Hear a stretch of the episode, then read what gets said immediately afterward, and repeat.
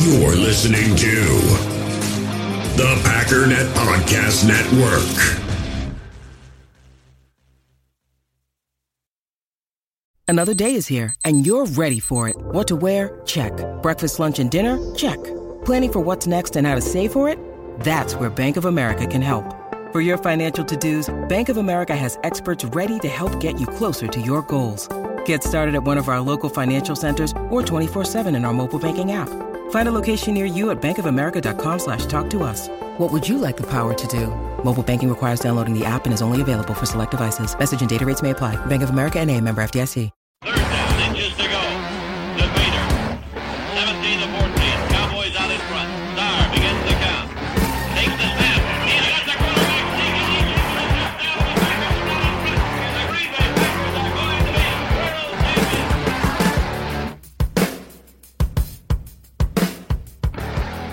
When people talk about Jack Vainisi as a scout, Jack had the insight of being an ex-player. Jack knew football. He was so dedicated to football. He just put all his energy in finding out what he could find out, who he could find, how he could help.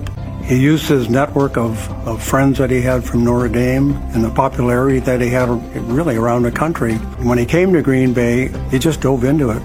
I think uh, talent scouts work is perhaps the most frustrating job in America. At least I think so. You spend months and days and hours working, trying to gather material, and sometimes you'll spend many hours on one particular boy, only to see the boy selected choice before yourself, and all the work goes out the window. throughout the decade, he goes on to be this incredible talent scout and just digs digs through the files and, and uncovers some of the best players to ever play for the team. Welcome into Packers Total Access. I'm your host, Clayton Bailey. You can find us at packernet.com, also on Twitter at Packers underscore access. And I apologize for the uh, the little bit extended, the longer audio clip there in the beginning, but I think it's really worth listening to. Um, this is going to be a lot of fun. We're going to dive into the greatest scout to ever work for the Green Bay Packers. And I believe he's going to be a scout that you have never heard of. His name isn't Ron Wolf.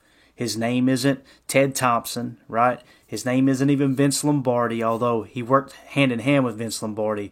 Um, just an awesome, awesome story, and we're going to really dig deep into just who Jack Vainisi uh, was. That's going to be our history segment as we kick off the show. We're also going to touch on the Sammy Watkins uh, signing, and I'm going to kind of give you guys my opinion on what kind of a pickup it is. And uh, got a little bit of uh, fan mail from Twitter. Uh, you know, a, a listener that, that asked a question about a, a receiving prospect, a receiver prospect, I should say, here in the draft this year. We're going to touch on him briefly. And guys, I just want to say, any and all um, questions that you guys have, DM me on Twitter. Like, don't hesitate. If you're listening to my voice and you're saying, um, yeah, well, he probably won't even respond. I, here's the thing about me, Clayton, all right? I'm a fan just like you. You know, when I came on board with Packernet Podcasts, I wasn't this big qualified podcaster. Obviously, you, you, you probably already caught on in this episode here, right? Um, but it's important to understand that I'm a fan just like you. And when we get interaction like this, I have people saying, you know, in, in the DMs, they'll say, "Oh man, I'm really uh, hate to bother you." Well, you're never bothering me. Are you kidding me, dude? I'm a I'm a Packer backer just like you. I love talking football. Flood the DMs. You know, hit us up on our on our Facebook page there with Packernet Podcast.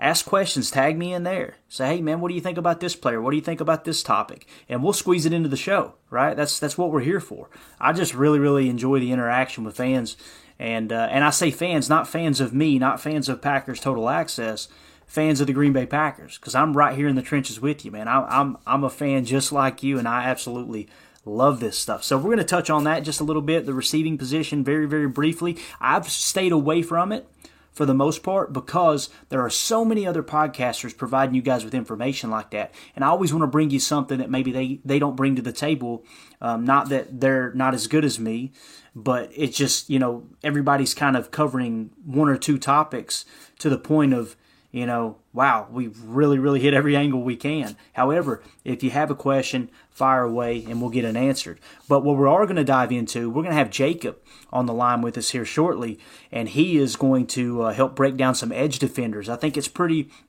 uh, pretty consensus across the board, right? That that we all agree as Packers, it would be nice to get a, a great edge defender in this draft to kind of bolster up some depth, but also be prepared to step in for Preston Smith if indeed we do hit a home run.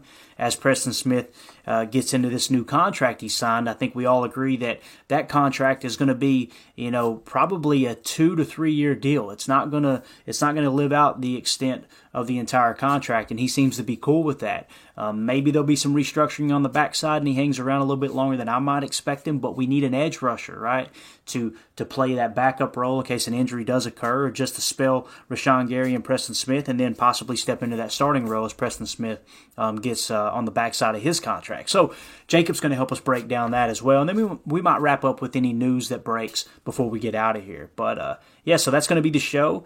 And first things first, we're going to dive right into the history segment. Now, I'll, I'll be honest, guys, this is one that caught me by surprise. And I think it's why I really enjoy doing these segments is because as much as you guys have hit me up and said, "Wow, I had no idea that that was that was actually a thing or a person in in in the Packers organization. I had no idea, never heard those stories." The same thing's happening to me. I might know a little bit that kind of steers me in the direction of a story, and then once I get get dug in, I'm like, "Holy cow, I had no idea it was this deep."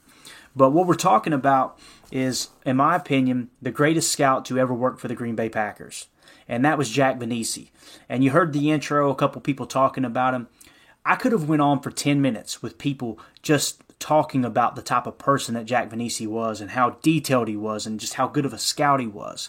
But Jack Vainisi was born on August 27th, 1927. Okay, he was an American scout for the Green Bay Packers. He he worked with the Green Bay Packers from 1950 to 1960. And if you guys remember, the 50s were brutal for the Green Bay Packers, right? And a lot of people don't understand that the talent that was acquired in the 50s is the reason they had so much success in the 60s.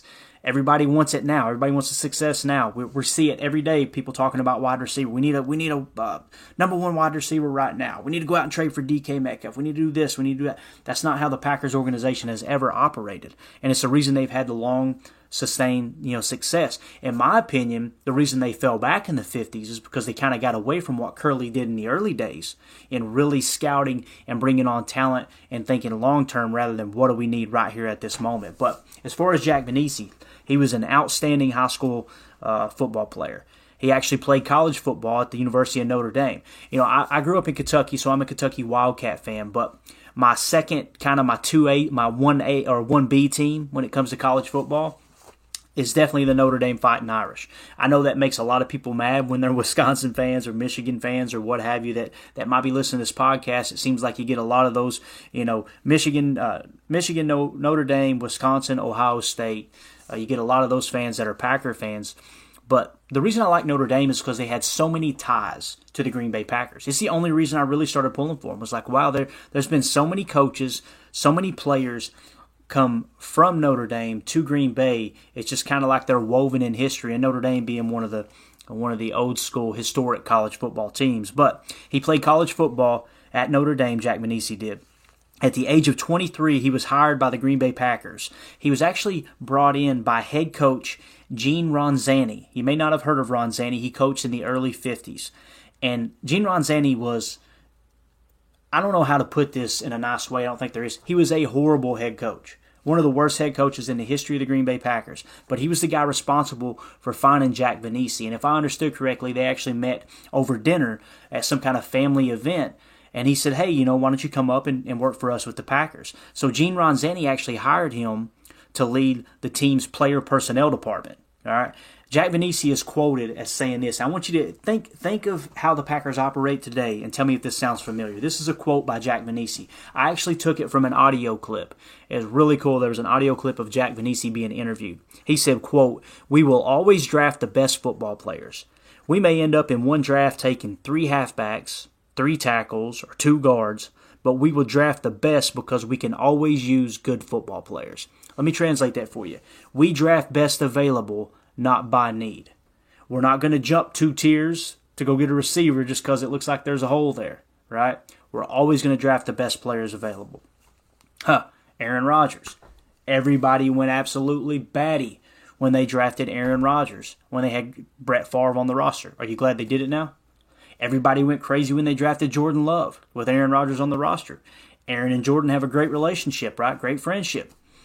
Why are we mad that Jordan Love's on the roster? He sits for three, maybe four years, pick up a fifth year option. He ends up being the franchise quarterback and you're off and running. Going to go back to the quote again. We will always draft the best football players, not the best position, the best football players available. Doesn't matter if we take three tackles, three halfbacks, two guards. We're always going to take the best football players because you can always use good football players. Let me give you an example of that. He drafted Ray Nitschke. He actually scouted and drafted Ray Nitschke. A lot of people don't know Ray Nitschke was a fullback. A lot of people thought he was going to be the next good fullback. Fullback. Where did he end up having his Hall of Fame career? The middle linebacker position. Because we will always draft good football players. You always need more good football players. Okay. Now, during his time in charge of uh, Packers uh, player personnel with the Packers, he was responsible. Listen to this stat, guys. This is so freaking awesome. Jack Vainisi was responsible for drafting or acquiring eight future Pro Football Hall of Fame players. I don't think there's another general manager in the history of the NFL that was, or not general manager, but uh, scouting department. You know, one head scout, I guess you could say. I mean, he ran the whole player personnel department. So I guess he could be considered somewhat of a general manager, but scouting was his thing. I don't think there's another scout that can say they scouted and acquired eight Pro Football Hall of Famers. Jack Vainisi did that. Most team owners, too, at the time, or head coaches, they would actually make their personnel decisions uh, based off of the media. They would rely really, really heavily on the media. So, to give you an example, if a team was looking to fill a need, they would go to local media outlets that covered college football and say, hey, tell me who the 10 best players are for this team. And the media would give them that information. Jack Vainisi actually thought outside of the box. Okay, he quickly developed a large network of college coaches. He said, I'm going to bypass the media. I'm going to create a good friendship, a good working relationship with all of these college head coaches and see if they'll give me scouting information on these players that are going to be eligible for the draft. Guys, that's ingenious. At a time when it seemed like it was going to be too much work, which it was probably a lot of work, he realized I can go to these coaches and get them to work hand in hand with me. I, the way I understood that that that fact was that he actually paid them for that as well. I don't know 100%, but it sounds like there was some kind of, it was almost like he hired them for scouting reports, not only on their players, but of their opponents. So he got kind of killed two birds with one stone. He would go into Alabama and go, hey, um, do you care to give me all the scouting information on the players that are leaving your team? It's not going to hurt you, obviously. You know, they're already graduating. It's not going to, like, this is a, a special ops project to give it to your, you know, your opponents. These are players that are going to be eligible for the draft. And also, could you give me the scouting reports on the other players that you actually coached against? It's ingenious. I think it's really, really, really cool story. Um, he quickly, like I said, developed that, that network with college coaches, getting the scouting reports. Let me give you an example of a player that he found doing that very thing. And this is kind of a more detailed story. I had to dig kind of deep to find it, but man, what a story. He actually found Bart Starr, in my opinion, the greatest quarterback to ever play for the Green Bay Packers. Bart Starr said that Brett Favre and Aaron Rodgers could run circles around him, right? They had way more arm talent than him. Well, Bart Starr has has five world championships, to the best of my knowledge. That's that's what I grade a quarterback on. How many championships are you in? I could care less about statistics and MVPs. I want to know who's going to bring that Lombardi home to Titletown. He found Bart Starr in the 17th round, the 200th pick, because of a connection that Vainisi had with a Alabama, listen to this, basketball coach. So he had my guess is Bear Bryant, big name coaches like that, might have been a little off limits, but he networked around some of those obstacles and found these coaches that would actually give him information. Well, this basketball coach actually told Vainisi Bart Starr was a misfit, right? A misfit for Alabama's offense, and he had dealt with some injuries, but this guy, he really has it between the ears. Because of that connection, Vainisi was able to find Bart Starr. Now, by the end of Vainisi's career, listen to this. He had reports on over 4,000 players that filled 18 notebooks, all of which were even cross referenced. So, For most of his career, Vainisi was the, the only professional scout the Packers had on staff. I mean, you're talking about a mountain of work this man did for the organization. He came, uh, he became well known around the NFL and respected, they said, for his knowledge, his commitment, and scouting abilities. Although the Packers general manager retained the ultimate authority to draft and acquire players, they said Vainisi's reports and opinions were almost always followed. Over his 10 year career, like we said, guys, eight Hall of Famers that he found, recommended, and uh, is the reason they were drafted or acquired. Of those uh, years of scouting, right, and those eight future Hall of Famers, they say that the greatest draft class to ever uh, be introduced to the NFL was the 1958 NFL draft class. It's considered one of the best in all of history. It actually included three Hall of Famers Jim Taylor, Ray Nitschke, and Jerry Kramer, along with one All Pro player, Dan Currie. I want you to think about that, guys. Think of a draft class. Let's say the NFL draft this year. Let's say someone had a draft class, and in the same exact draft class, for the same exact team, they drafted three players that go on to be in the Hall of Fame. That is just insane to me. That's something that's on Jack Vainisi's resume. It says also that um, the Ven- convinced the Packers to select future Hall of Famer Paul Hornung with the first pick of the 1957 NFL Draft, and drafted Hall of Famers Jim Ringo and Forrest Gregg. Right, Vainisi also signed Willie Wood as a free agent in 1960. So not only was he scouting for the NFL Draft, but he was also looking around the league at these players that were, you know, either underperforming or underappreciated, he found Willie Wood, future Hall of Famer Willie Wood, in 1960 and signed him as a free agent. By the end of 1961, when the Packers won their first NFL championship since 1944, 17 of the 22 offensive and defensive starters, right, of the 22 starters, 17 of them were acquired in some way by Vainisi. Now, this is where the story gets really good. I know this one's a little long winded. Hang with me because this is really worth mentioning. The most important accomplishment of Vainisi's entire career wasn't those eight Hall of Famers. He actually contributed to the behind the scenes work in the hiring of Vince Lombardi. In 1959, Vainisi lobbied on Lombardi's behalf to then President Dominic Olejniczak, right? And the board of directors of the Green Bay Packers. So he convinced them Vince Lombardi was the coach that he that they needed for the team that he had assembled.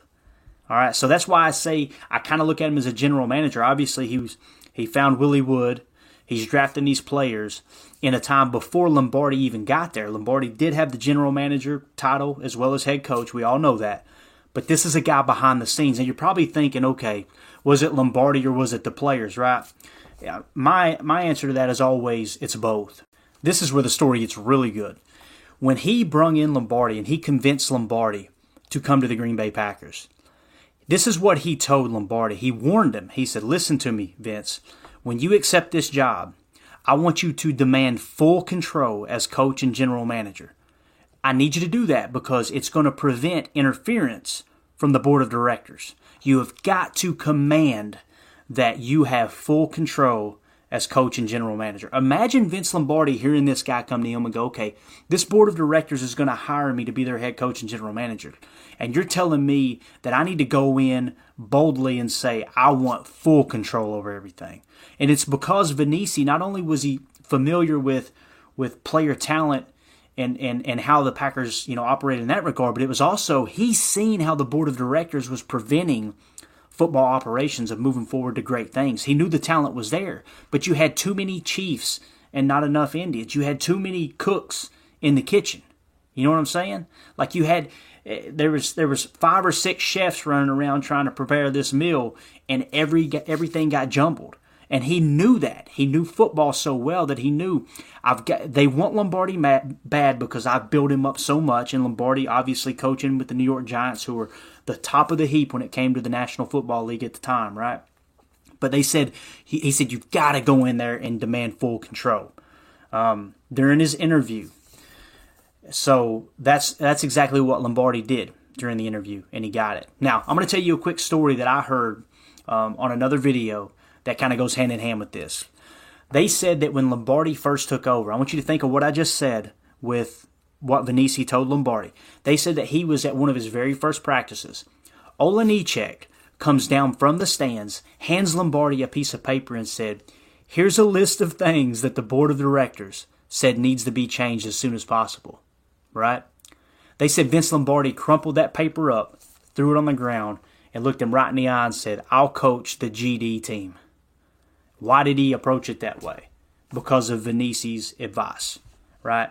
Lombardi actually stated to the board he would never have considered Green Bay if it were not for Vainisi. With Lombardi at the helm, the Packers will go on to win five championships in seven years and over 100 games in the 1960s. Lombardi's on the record that he was told at several head coaching interviews when he would that he would not be considered because his name ended in a vowel. This might get a little sensitive, but I think it's worth mentioning. Lombardi said that he was told at several interviews, "I don't think you're going to get this job because your name doesn't because your name ends in a vowel," meaning he was Italian American, right? Well, as you may have already recognized, Vainisi's name ended in a vowel in a vowel as well, right? He was Italian American. So Vainisi broke that barrier in Green Bay. All right, I want you to think about that. He was able to break that barrier, and an Italian American was able to get a head coaching job, okay, in Vince Lombardi. And then we all know all the stories. If you don't know, dig deep because I'm telling you, there's some great, great stories of how Vince Lombardi helped break the color barrier in the National Football League as well. Just not that there wasn't already minority players in the league, but he did it in a way where it was like more needs to be done, more or less. So he broke all of these color barriers when it came to African American players and other minorities. And and the thing that's so important about that is he completely broke that false stereotype that existed when the Green Bay was mentioned. You know, people say that Green Bay people didn't want to go to Green Bay. They didn't want they didn't want you know minority players playing in Green Bay because it was predominantly white and this and that. The next time that somebody mentions that, think about what I'm telling you here. Vainisi broke that barrier, getting an Italian American in as a head coach. Vince Lombardi, all the stories about how he put pressure on local businesses to allow you know his black players to be able to have the same exact rights as the white ones, and and you know and all of that just garbage that came with you know those segregation years, right? Some of the greatest minority players to ever play for the Packers would never would never have played if it hadn't been for Lombardi. Lombardi would never have coached if it hadn't been for Jack Vainisi. Jack Vainisi would never have been a scout if it hadn't been for Coach Gene Ronzani, arguably the worst head coach in the history of the Green Bay Packers. So the next time you hear someone say that Green Bay wasn't accepting to the end of segregation in professional football, tell them they might want to do a little research. Because I'm a firm believer that Green Bay, Wisconsin is one of the primary examples and reasons that segregation ended so quickly when it comes to professional football. Jerry Kramer said it best too. You know, Jerry Kramer playing for Vince Lombardi and, and obviously being in the building, he was drafted by Vainisi. Um, he said it best in a story about a conversation he and Willie Davis had. Um, uh, Jerry coming from a small town in Montana, he actually asked Willie Davis in their bunk one one night, you know, in their dorm uh, at training camp. He said, he said, Willie, do you believe in black power? And Willie said, No, Jay, I don't believe in black power. He went, Huh? Do you believe in white power? No, Jay, I don't believe in white power. And they said that he said, Jerry said, Willie, what the hell do you believe in? And Willie responded with, Green power, Jay. I believe in green power. It's a pretty cool story. I think it's important to know that the reason all of these dominoes fell the way they did was because of a scout, a 23 year old scout named Jack Vainisi, that no one has probably ever heard of. It's important to know the history of the Packers because there are tons of stories like this under the surface. They just get swept under the rug in the midst of, of just other things. But Jack Vainisi did not live to see the success of the teams he built, uh, helped assemble, though. Um, he actually died from a heart attack in 1960 at the age of 33 years old, guys. So in 1960, he passed away, and literally the very next year, they won a championship in 1961. They won it again in 1962. They won it again in 1965. They won the very first Super Bowl in 1966. They won Super Bowl number two in 1967. Unfortunately, he didn't live to see any of that success, but you can bet your bottom dollar that dude knew the talent that he had put on the roster. And he absolutely knew the kind of head coach that Vince Lombardi was going to be. And if it weren't for him, Lord knows if that dynasty would have even happened. It's pretty cool stuff. So there's your history segment for the week. Jack Vainisi, an unsung hero for the Green Bay Packers. Um, do some research on your own, dig in. You're going to find, man, it's a, it's one heck of a story. So appreciate you guys listening to that. Now, what we're going to do is take a, a quick commercial break, and we're going to jump into our next segment. We all have smartphones, and we all know they're pretty amazing, but they also can be amazingly distracting, especially when we're around other people.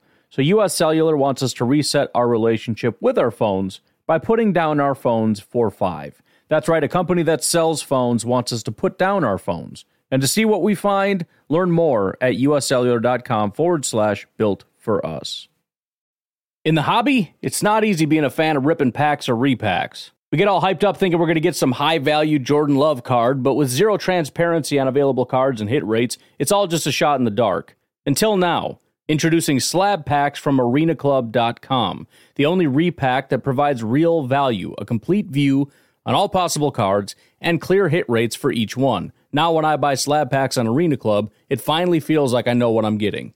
And honestly, the best thing for me and my son is the fact that we're kind of novices into this. When I walk into a card shop with my son, and a card says it costs $40, kind of just taking his word for it that that's a good value.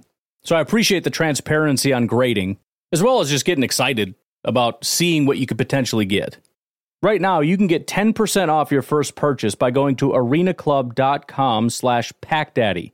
Wow, that's crazy offer. 10% off a $400 slab pack. That's 40 bucks right there. Anyways, that's arenaclub.com slash packdaddy for 10% off your first purchase. When you need mealtime inspiration, it's worth shopping Kroger, where you'll find over 30,000 mouthwatering choices that excite your inner foodie. And no matter what tasty choice you make, you'll enjoy our everyday low prices, plus extra ways to save, like digital coupons worth over $600 each week. You can also save up to $1 off per gallon at the pump with fuel points. More savings and more inspiring flavors make shopping Kroger worth it every time. Kroger, fresh for everyone. Fuel restrictions apply. All right, guys, on the line, we've got our very own Jacob from Packernet Podcast. And uh, happy Easter, man. Um, I tell you, you uh, you sent me that video the other day of the whole whole hog roasting, and uh, I'm pretty sure I gained three pounds just watching that video on loop. Man, how did that turn out? yeah, it's uh, it's been a busy week where I work. I work at a barbecue joint called Old Southern Barbecue in Hudson here. Uh, so we had five different pit masters there to do a training on how to roast a whole hog. So it took basically 24 hours smoking it. Um, after that, we did a whole, uh, you know, feast for the family and friends. It was, it was awesome. It was, yeah, like you said. Actually, by the way, did you get that, uh, the seasoning and the uh, sauce that I sent you? I haven't yet. Our our mail down here has been a little bit wacky here of lately. Anytime anyone's mailed me anything, it's taken a, a couple of days extra than I would anticipate, but it should be here today, dude. I am jacked about getting it and trying it out for sure. And uh, yeah, that, that, so you know, with the hog roast and everything, we we used to do that. I had some uh, family in Indianapolis or just outside of Indianapolis. They used to do a whole pig roast, and we would go up every year for the Fourth of July. So when I seen that picture, man, it took me back to seven, eight years old, you know, the smell of stale beer in the air and a hundred people in the field eating a hog. but good times, man. We've we've actually got about 25 people coming over today that I'm uh, going to be cooking for. We're doing a, a seafood boil and, and grilling. And man, you know how these Italian restaurants, they have the, what they call the tour of Italy with the lasagna, the spaghetti, yep. chicken parm. Yeah. I, on the smoker today, I'm going to be doing what I call the tour of obesity. It's, it's really loaded potato skins. It's gonna be a good day. I'll probably be asleep by three o'clock up here in the game room, passed out. So yeah, sounds like it. yeah, dude. Once the weather starts to turn, man, it it really it you can smell it all over the neighborhood too. I'm sure it's the same up there. But oh yeah.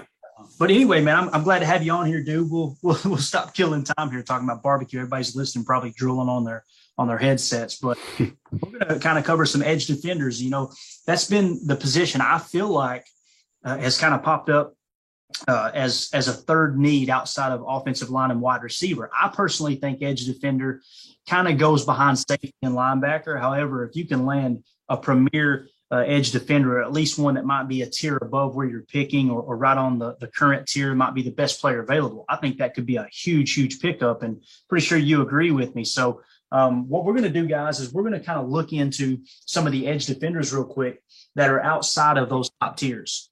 And when I say outside of those top tiers, this first guy actually falls in my second tier but many times mock draft simulations have allowed Boye Mafe to fall to the Packers. And I'm telling you right now, if he's the best on the board and he's sitting there when we pick at 22, if indeed we don't trade up, I'm all about taking Boye Mafe. So Timmy, um, before we get into Boye Mafe, you've got David Ojabo, right?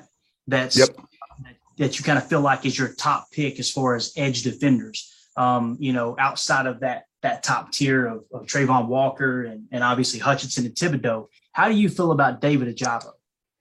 Yeah, so it's interesting when you mentioned uh, edge, the position edge being kind of a need. I think that's one that people really haven't considered uh, in the first round because people are really focused on wide receiver. They're focused on O line, like you said, maybe even safety.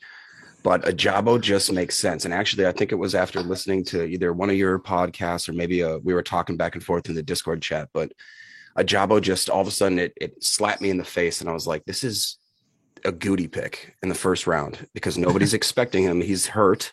You know, people are thinking, you know, he might have a scratch his first year. He really won't be used that much. Well, okay, that kind of makes sense if you think about where Gutey, if he really was projected as a top 15 player, which is what they were saying before he tore his Achilles at his pro day, they were saying that he may have the highest ceiling of any edge defender in this draft. Well, the way that Gutey's mind thinks is if he falls to 22, maybe even 28, there's even people saying that because of that injury that he could maybe fall into the early second round. So, I mean, that just sounds like a Goody pick. You match, match that with the fact that he's a Michigan guy. You know, I don't think he ever played with Gary on the same team, but you know, Gary is a proud Michigan dude. He wants to represent Michigan. He's very, you know, proud of his his roots, and so I think that he would take him under his wing. The fact that he has Gary and Preston, two established starters that really we don't need Ojabo to come in and you know contribute right away.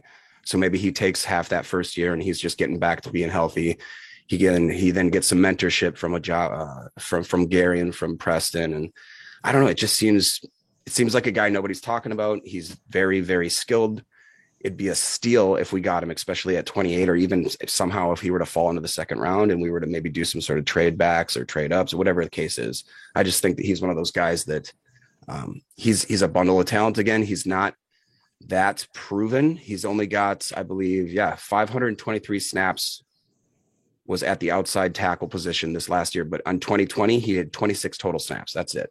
So the guy's very raw. He's from Nigeria then moved to Scotland, then moved to the United States when I think he was seven. He only started playing football when he was uh, in 2017. That's the first time the guy's played football in his career. So!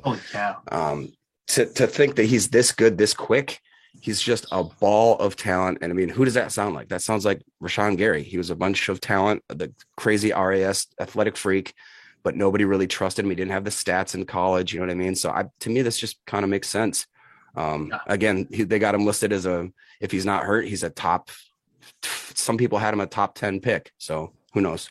Yeah, absolutely, and that's exactly what the consensus big board shows here. He's currently at 32, so it's looking like he might be slipping into the early second round. He could go a lot sooner, but he peaked at number eight, which is exactly what you were talking about. I heard Greg Cosell telling that same story the other day about Ojabo being from Nigeria, but then moving to Scotland. And I'm like, what is there any place on the globe? right. And it, he was a big soccer guy. That was his thing. He was really into soccer, I believe. And then could you imagine being that size? Yeah, right. Insane. And you know, it's one thing that I, I like to dig into when it comes to prospects is how do they work with others? And when you talk about being born in Nigeria, going to Scotland, and then coming to the States, it's like that's someone who's obviously embraced every situation he's been a part of as far as society goes. I think that's yep. important too. I mean, it's definitely not a flaw. And uh, yeah, I would be jacked. And I got a little bit crossed up on the intro. It's funny. I see names like Ojabo and Mafe, and yeah. I'm from a part of the country where people are named Earl. You know what I'm saying? Earl Smith, you know. But but anyway, uh, yeah, with with Ojabo, man, if he, you know, currently he's sitting on my board at number 17. That's where I've got him at, which is right in the middle of that eight and 32, you know, on the consensus big board. If he's sitting there at 22, he, this is where people differ with me. If a same tier wide receiver is sitting there, then I might lean toward the receiver or the offensive line because those are direct needs. But mm-hmm. man, I wouldn't take Treylon Burks over Ojabo, you know, the wide receiver Burks. I wouldn't because he's one tier down, and I'm uh, an edge rusher. I agree. Yeah, important. Earlier in this episode, I was actually talking about Preston Smith, and Preston Smith played lights out last last year. And you know, Ryan has done an excellent job covering it in the past, talking about how Preston Smith performed really well in a contract year. Not to put him down, not to say he's not going to come and ball out this year, but you know, you don't have that added motivated motivation factor when it comes to a contract year with Preston Smith. And we all know he's getting a little bit older. So in two years, if Ojabo, Ojabo got a chance to do exactly what Rashan Gary did coming off the bench and kind of working his way in, and Ryan's seen it, we all seen it early on when he got to Green Bay. The PFF numbers were showing Rashan Gary is actually effective. Um, yep. Just you wasn't getting those big big stats and those highlight reel plays because he wasn't in as often with Z and, and Preston being on the outside. But I'm with you, dude. Ojabo really really grabs my attention. Um, I like that that pick there. But uh, yeah, so at number two, we've got the other guy I mentioned, which is actually the next one in line on my big board, and that's Boye Mafe. I've actually got him sitting in the 36 slot, and on the consensus big board, He's sitting at 33, and that's where he peaked. So it seems like Boye Mafe's stock is as high as it's ever been at the current moment. Tell me what you think about Boye Mafe out of Minnesota. Yeah, Boye Mafe. So 6'4, 261. He's got the RAS of 9.91. And I don't know if I breezed Ooh. over it, but Ojabo also is a guy that uh, he's got the 9.4 RAS. So again, that's just some of the measurables that, that we kind of look for. Um, again, yeah, 9.91 for the RAS for Mafe. He's 23.3 years of age. So, you know, a little bit older. He's got a 4.5340. So, again, the guy's quick. He's strong. He's, uh, when you look at him, he doesn't, I mean, he holds that weight more like a, like a Olympian, you know what I mean? Like a WWE wrestler or something. He just looks like a solid guy. Um, they say his explosion. I've, I've listened to a couple different people talk about how they've never seen somebody explode off the line like he does. He seems to beat tackles to their point. Um, so you know he's just another impressive specimen. Again, he's got he's shown that progression. 2019 has a 77.2 grade. 2020 takes a small step back and he goes to 71.0. 2021 though he jumps up and he has an 81.2 overall grade. Um, and he had an 83.1 pass rush grade and then a 70.3 run defense grade. So he's pretty well balanced. But again, he's kind of more of that pass rush specialist. Um, again, he's got the amazing burst. They were talking about how he just uh, like a track star kind of guy where he gets down in that stance and he can just he's one of those guys that if he can beat the snap count, remember how like uh who was it like Polamalu and even like uh, Clay Matthews, they just seem to like get an intuition of when the snap was and they can just beat people off the line. That's kind of his deal. Um, he's got violent hands. He possesses the, the accurate snap anticipation, so he can beat the blockers off the edge. He has a constant motor. He's never taken snaps off. Um, some of his knocks against him, he has trouble against the run. He's not the biggest guy, so he doesn't have uh, enough kind of, you know, run defender mentality. So he hasn't learned how to set the edge yet. He's got a little bit of a stiff hip movement through him, so that can all kind of be coached out. I think. Um, yeah. He's projected as a second rounder, I think, but you know, it it kind of depends on how the beginning of the draft unfolds and how you know the pieces fall. But I could see him second, maybe sneaking into the third if, if people are not really confident about his his run defense. But I like the guy. Yeah, absolutely. And, you hit the nail on the head when you talk about these guys. Will they be available or not? How far are they going to slip? I think the two positions you really want to key in on as a Packers fan in that first round is you want as many quarterbacks to go and you want yeah. cornerbacks to go. So I want Stingley, Gardner, and McDuffie off the board before we pick. I yep. want Willis Pickett and either whether it's Howell or, or Corral, whoever. Um, I want three quarterbacks and three corners off the board before we get there. And I think we're going to have a great pool to pick from, man. Um, yeah. Speaking of that, you know, coming up next, we're, we're going to kind of cover uh, Nik Bonitto, Nik Bonitto out of Oklahoma. Um, you know, I've got him sitting in the five tier with two other players but he is one of those guys that's grabbed my attention multiple times when watching highlights and things. The yep. big board has him at number 61. He peaked at 34. And again, I have him sitting in the 46 spot, which is kind of in the middle. So tell me what you think about Nik Bonitto. Yep, Nik Bonitto, edge, Oklahoma. This is going to be probably my my draft crush of the edge rushers. I know I had uh, other draft crushes, but this is yeah the guy like you said when you watch him on film, it's he's just a flash flashing all around. He's 6'3", 248, RAS of 9.35. He's 22.5 years of age. He's got a 4.5440. Um, they the biggest thing that they categorize as a one trick pony, but that one trick is he's a dominant speed rusher. Um, he's he's quick. He's real quick. He was a four star recruit from 247 Sports. Under Armour said he was the All American. He's 197th ranked overall recruit by ESPN. Um, the guy was so highly touted that he was able to choose between going to Oklahoma over Alabama, Auburn, and Ohio State. So people wanted him, you know, one trick pony. Well, they wanted it. So um, quick note he had multiple pressures in every single game over the past two seasons and he has actually been the most productive pass rusher on a per snap basis over the last two seasons. He had a 93.6 pass rushing grade in 2020. This last year had a 92.5 pass rush grade. Um, that was ninth out of 824 edge defenders. So, I mean, the dude has serious pass rush uh, ability. Um, he had a 92.6 pass rush grade, like I said, but the 73.7 run defense grade, you know, it's not horrible but the pass rush win rate was 29% last year. I mean, that's holy cow, pretty 29? insane. And I mean, the guy, he reminds me again of like a Clay Matthews. People said kind of about that about Clay Matthews. He was more of like a, he's only an edge guy. He can only rush the passer. And we saw him, you know, grow into being a very complete linebacker over the years. He even ended up playing middle linebacker.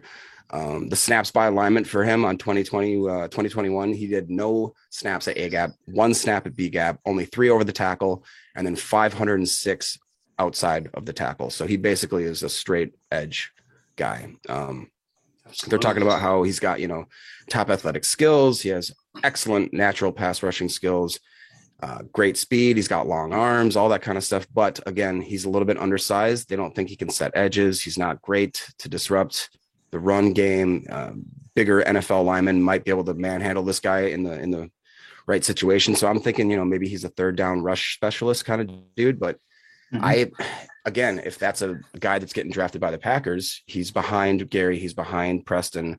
He's if it's a third and long, you throw him in there and just pin his ears back and just let him go. And I think that'd be awesome. He is the most mocked to the Green Bay Packers, followed by the Vikings and Chiefs. So interesting. They got him slated as maybe a late second, maybe early third, depending on how everything falls. Nice. Yeah. And, and I've got Bonitto sitting in the 46th spot on my big board. And uh, it's cool because there's two other players in that same tier. I've got them in tier five, one tier down from Mafe. And, uh, you know, there could be a run on, on edge defenders right there or they could drop. And if they, if indeed they do drop, that might be some somebody that we target at uh, at the 53 or the 59 spot if there's no trades involved. That's uh, you know taking into consideration that maybe we did land one of our top receivers and an offensive lineman we like there with uh, 22 and 28. That would set up really nicely for Bonitto to fall in their lap at either 53 or 59. So that's good stuff. Um, on to the next one. We got Cameron Thomas out of, I believe, is it uh, what, what college is he out of? Is it San Diego State? Or? Yep, SDSU. Yep. Okay, SDSU. Great.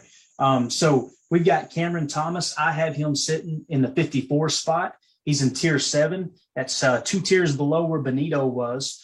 And um, looks like the consensus big board has uh, Cameron Thomas sitting at number 64. He peaked at 47. So um, that's kind of where he sits right in between there um, like I said on my big board. Tell me what you think of uh, of Cameron Thomas out of San Diego State. Yeah, so uh, 6'4", 267. I think that may be a little bit underselling and He seems like more of a bigger guy than that, maybe two 280. Um, no RAS on him, so it's a little bit unknown. But it, just watching his tape, he seems like a fairly athletic guy. Um, 22.3 years of age. He's got a 478 40 time. So again, for being 6'4, 270, maybe 280, that's pretty quick. He's got a lot of really impressive tools already, kind of in his in his showcase. He's got a really good uh, bull rush, great swim move. He's got the double swipe and rip move.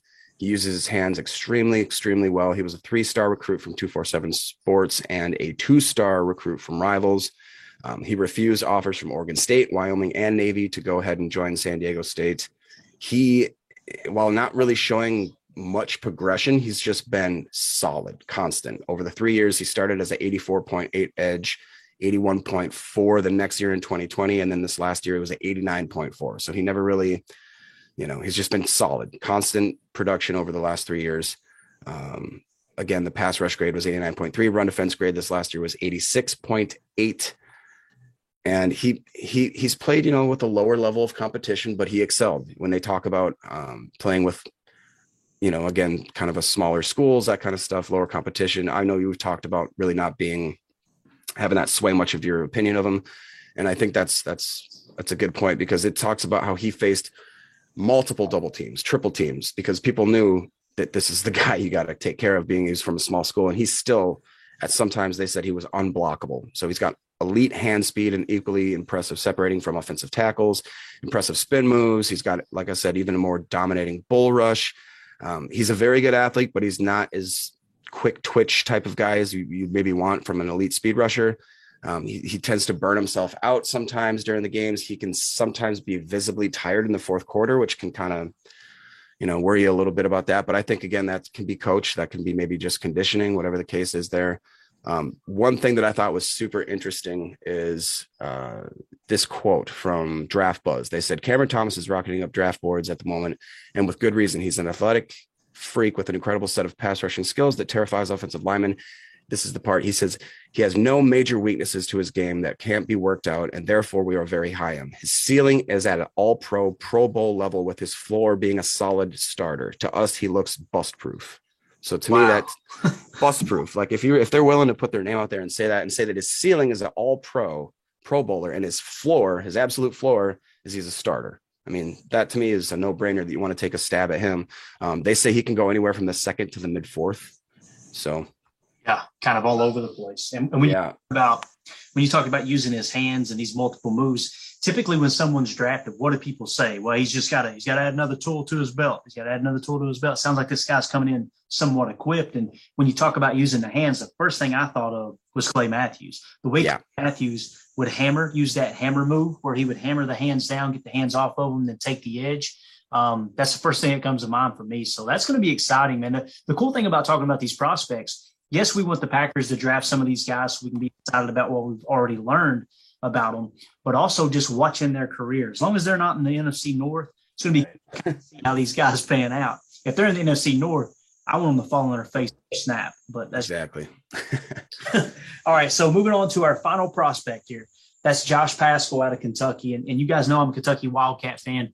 Um, the thing about Kentucky, you know, when you look at Randall Cobb and other players, that have been, uh, you know, that's played for the Packers. You know, you Darius, people would say, okay, they don't really have Kentucky as a pipeline, but you know, because they signed Za'Darius in free agency. But what you've got to understand is a lot of times when these free agents are signed, what it tells me is they had him high on their board. It didn't work out yeah. have a shot of drafting him, but they go back. That's how they look at free agency.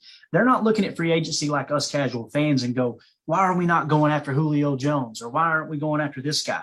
They go back to their draft information, their scouting information, and go, okay, how high was he on our board? I guarantee you, Jacob, that's what's happened with Sammy Watkins. I'm not expecting Sammy Watkins to come out and light the world on fire. But what it tells me is out of the available free agents, I guarantee you the Packers organization had him somewhat high on that board. And you may be saying, okay, well, Brian Gutekunst wasn't the general manager then. No, but he's been a scout since he was what seems like seven years old for the Green Bay Packers. Yeah. But you can bet he agreed with the evaluation of Sammy Watkins. I mention that because there's somewhat of a little bit of a pipeline going on there with the Kentucky Wildcats. Josh Paschal obviously playing with the Wildcats. He's peaked, or right now he's at 99 on the consensus big board. He peaked at number 68. On my board, I have him currently sitting at 71. So he's in tier nine that is uh, down from Cameron Thomas. So tell me what you think about uh, Josh Paschal out of Kentucky. Yeah. So first off, this is a shout out to obviously you representing Kentucky, but then Goose. Goose is the guy that um, kind of turned me on to Josh Paschal because I I saw the name, I saw the stats and all that, and I for whatever reason I just I, I didn't look much into him, and then diving a little bit deeper when I was getting this list ready, I, I decided I'm going to look him up. Let's start watching film. And wow, I really, really do think he's impressive. He's 6'4, 270. Again, that maybe is light. I, I hear announcers back throughout the last season saying he's 280 easy. RAS a 9.7. He's only 22.3 years of age. He's got a 477 40 time. Again, at 6'4, 280. That's insane.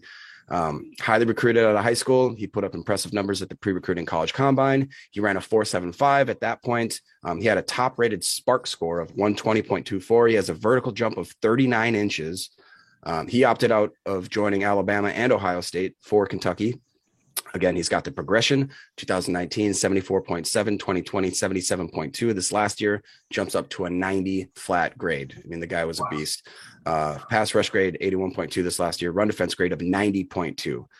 I started watching the film of this dude. And again, this guy looks like a pro wrestler. He's just, ugh, he's ripped. I mean, just ripped. He looks like you couldn't push this guy over if you, you know, you give me a million dollars, I couldn't do it. And uh, it was interesting because he he wears number four as the D lineman. So you're trying to mm-hmm. track this guy. I'm watching him, and each highlight clip or each you know different frame, I cannot find the guy, and I'm like, what the hell is going on here? Well, here I look at his snaps by alignment. He played 23 snaps in A gap, 87 snaps in B gap, 280 snaps over the tackle, 252 snaps outside of the tackle. He played four snaps off the ball. I mean, he was everywhere. They move him all over the place, and just his again his burst his balance. He just rips people apart. And when they when when ball carriers hit him, they do not fall forward; they go backwards. It's just um, again, and it seems like he's an ideal fit for a three four D end, but he has played pretty much every position across that line. Um, easily gains inside leverage by shooting in gaps. He plays with a nonstop motor. The knocks on this guy is they're going to say he lacks elite speed to flatten the corner. But I mean, again, for being that big and that large, I think that he has game speed that maybe surpasses some of the measurables that they they got on him. They say that he lacks elite bend, but again, I I watched his his tape and he has the the the ability to do it. So if he can get coached, I think that that would be a dream scenario. If somebody that can maybe play edge, that can maybe kick inside on third down, so you could have him, Preston, and Gary on the same line with maybe you know mm. Clark in there. I mean, that would be insane. So. Yeah. They've got him projected a third round. I would, I, again, I didn't know much about him, didn't like him much, didn't really care to look him up. But after watching him, I would be jacked if we got this guy. He just seems like a straight football player. I mean, he's just it's fun to watch. Yeah, and to me, it looks like it's great value from anywhere from pick 68 to 99. And when you talk about how he moved around on the line, the first thing that came to my mind was Za'Darius Smith and how they used him in the yeah, exactly. And uh, yeah, and lo and behold, out of Kentucky, it's uh yeah, I, that's one I'm with you. When Goose mentioned him, I, I literally had a message typed out and I deleted it on this on the Discord app. they know I'm a Kentucky fan. This is going to look like fanboy stuff. I'm not going to jump into the conversation, but I was I was literally fist pumping. Finally, somebody else is seeing Josh Paschal more than me, so that's good stuff. Um, as we wrap up here, I do just want to honorably mention one more guy, and the reason being is because he did have a visit with the Green Bay Packers. He's quite a bit lower on the board. And I just want to kind of mention him as I as I you know sign off here with you. But that's uh, Sam Williams out of Mississippi. Um, he's an edge defender. Obviously, he has. Mm-hmm. He's currently sitting at 91. He peaked at 77. I thought it was worth mentioning that that he did uh, visit with the Green Bay Packers. To the best of my knowledge, and I haven't updated, you know, my visit board yet. I've got a board separate that shows all the the players that have actually visited and interviewed with the Packers. He's the only edge defender that I know of that actually uh, visited. I know they had the big defensive lineman Wyatt in here. Yep. And then it came out today that I, I, believe it was today that Winfrey has also visited. But obviously, with the edge, looks like they've got their eyes on Sam Williams. So, Jacob, dude, good stuff, man. I can't thank you enough. It's always a blast talking talking football, talking prospects with you, and uh, appreciate your time, man. Yes, sir. Happy Easter. Yeah, happy Easter, bud. All right, great stuff there with Jacob. Appreciate his time, and he always does just a, an awesome job diving into some of these prospects with the draft. But now I'm going to touch on a uh, a message I got on Twitter from uh, a guy named Jacob Wood on Twitter. Right, he said, "What's up, Clayton? Big fan of the show. I like the history parts. I used to watch the Ice Bowl movie Steve Sabol put together in 2003 a ton." Um, quick player question. My favorite player in this draft, bar none, is David Bell from Purdue. First team All American, second place in the Biletnikoff, uh, Biletnikoff Award voting. Been productive since day one at Purdue. Amazing hands. He's slipping to second or third round because he ran a slow 40 time. Interviews well after games too. Has a great knowledge of, of talking and communicating with people. Let me know your thoughts if you get a chance. Take care. All right, first of all, Jacob, thanks for listening to the show, dude appreciate the feedback. Uh, it, it, means the world to us, and we're, we're, we're just trying to get better every week. I know it's a cliche, but um, it's one we're going to continue to use because we've never arrived. But I really appreciate you listening. So let's dive into the prospect he's talking to really, really quick, and that is Purdue's David Bell. So, Jacob, to answer your question about David Bell, David Bell currently sits at the consensus big board at number 70. He peaked at 38, so my guess is the reason he dropped from 38 to 70 is that 40 yard dash time that you were talking about. I'm going to slide over to my big board, okay? On my big board, I actually have David Bell ranked 77th on my big board, okay? So falling kind of a little bit further than that consensus big board. So that kind of puts him in that range we talked about. Um, as far as his hands, here, Here's the thing about 40 yard dashes they don't mean everything, guys. To me, it matters when it prevents them from performing at a certain level, right? And it all comes down to production. You can look at the tape and see if a guy's fast enough to play at the next level, right? It's kind of you kind of seen that with Burks. I think you're seeing that with Kyle Hamilton. When he run the 4740, eh, people like to forget about the faster 40 he ran, right? And the 4740 when I put on the tape, it's like, no, speed is not an issue and covering ground is not an issue for Kyle Hamilton. The same thing goes with receivers. What does his production look like? And when it comes to Josh Bell, his production he had his, his career game was 11 catches for 240 yards against Iowa in 2021 and a touchdown in that game. He also had an 11 catch, 217 yard game with one touchdown against Michigan State in 2021. The thing that kind of stands out to me when it comes to David Bell is how he jumped from 2020 to 2021 as far as PFF grade. But as it sits right now, I think that the scouting report on him is exactly what it says it is. He's a guy that's got great ball skills, right? He's got a ton of production when it comes to the college game. His speed is going to make him fall in the draft. However, what I've preached on this show is sometimes those guys that fall to the second, third, and even fourth round, they have that extra motivation to put in the work like Tay did to be a great football player at the next level. So that's where I've got him again. Just to wrap it up here, uh, Jacob, I've got David Bell in the 77th spot um, is where I rank him in my top 100. All right, so the big news this week was obviously the signing of Sammy Watkins. Um, I think this is just a real simple signing. It's depth. Um, it's a guy who, yes, he can be a starting receiver. I do believe that. Um, you know, he has graded out well in the past. However, the last several years, he's not performed. I'm not going to bore you with this huge profile of Sammy Watkins. You've already heard that a ton, I'm sure. Here's just my take on the Sammy Watkins signing. $4 million a year. You've got a guy who has starter experience. He's not nowhere near beyond his prime. It's a one year deal. You're going to get that motivation of a one year deal that knowing this guy is going to want to perform. He's going to want to be able to play to uh, up to a certain level to where he can get another contract next year, whether it's with the Packers or to hit free agency, make a little bit more money and extend his, his career. So you're going to get the best of Sammy Watkins, much like we talked about on Twitter with Darnell Savage this year, uh, being kind of a contract year. Um, if the Packers, uh, you know, don't decide to pick up his fifth year option, you're kind of playing for your career. You're playing for your football life, right? I think that's what's going on here with Sammy Watkins. The dude has always been loved everywhere he's went. He's going to be a great locker room guy. I think that Aaron Rodgers will pull the best out of him. I really, really do.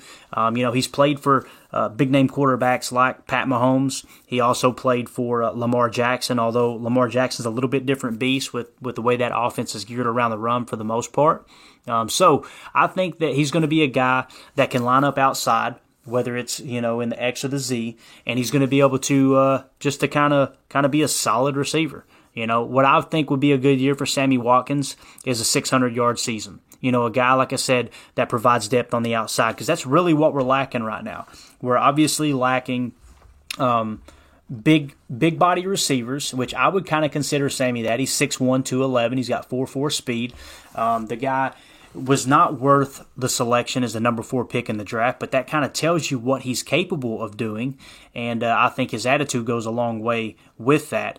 You know, eh, when you draft that high in the draft, you want guys that are slam dunks, and they looked at Sammy like this is this is a wide receiver that's not going to be a diva. He's not going to cause problems. Um, but I think you line him up opposite Allen Lazard on the outside. You've got Cobb and Amari Rogers in the middle that's going to play the slot, so you got plenty of depth there. What the Packers are doing, in my opinion, what Brian Gutekunst is doing here is he's kind of filling the roster out. I think they're still looking to make a big splash in the draft with a wide receiver, whether it's them trading up to take one early in the first round or trading back and take multiple swings there in the second, which I'm the bigger fan of. But I think Sammy Watkins is a good signing. This is what we talked about a month ago when everybody was going, why aren't they doing something? Why aren't they doing something? Guys, Gutekunst, this is what he does. This is how you get a De'Vondre Campbell. This is how you get a Rasul Douglas. You don't go after those um, those huge players where you're going to pay top dollar for them, right? Ryan done a great job talking about that the other day, in my opinion. Was the league has completely lost their mind overpaying receivers right now. There's no reason to overpay. There's still plenty of talent out there. Have you noticed that, you know, you've got receivers that are still sitting there that are big names, like a Julio Jones? And when I say a big name like Julio Jones, he's not the Julio Jones that he used to be, but he can still be a solid wide receiver for a team. But the Packers aren't going to overpay. The longer those guys sit there, the more of an advantage the Packers have because you can land a player like Sammy Watkins. My guess is Sammy Watkins was in their top five of potential signings as far as free agent wide receivers.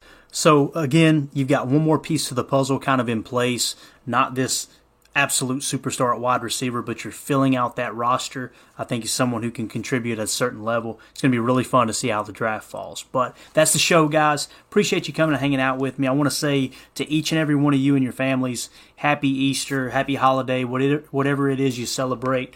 Um, and we appreciate your time tuning in we'll get this out as, as just as soon as we can. I know Ryan's dealing with some uh, some family stuff as well, as far as I'm sure they're up there grilling out and all that good stuff, and just uh, enjoying their time with their family. But we all know um, how committed he is to uh, to getting content out to you guys, and it's uh, one of the many reasons I'm proud to be on board with Packernet Podcast. So as always, let's go out and be the change that we want to see in the world, and go Pack Go. Third down, to go.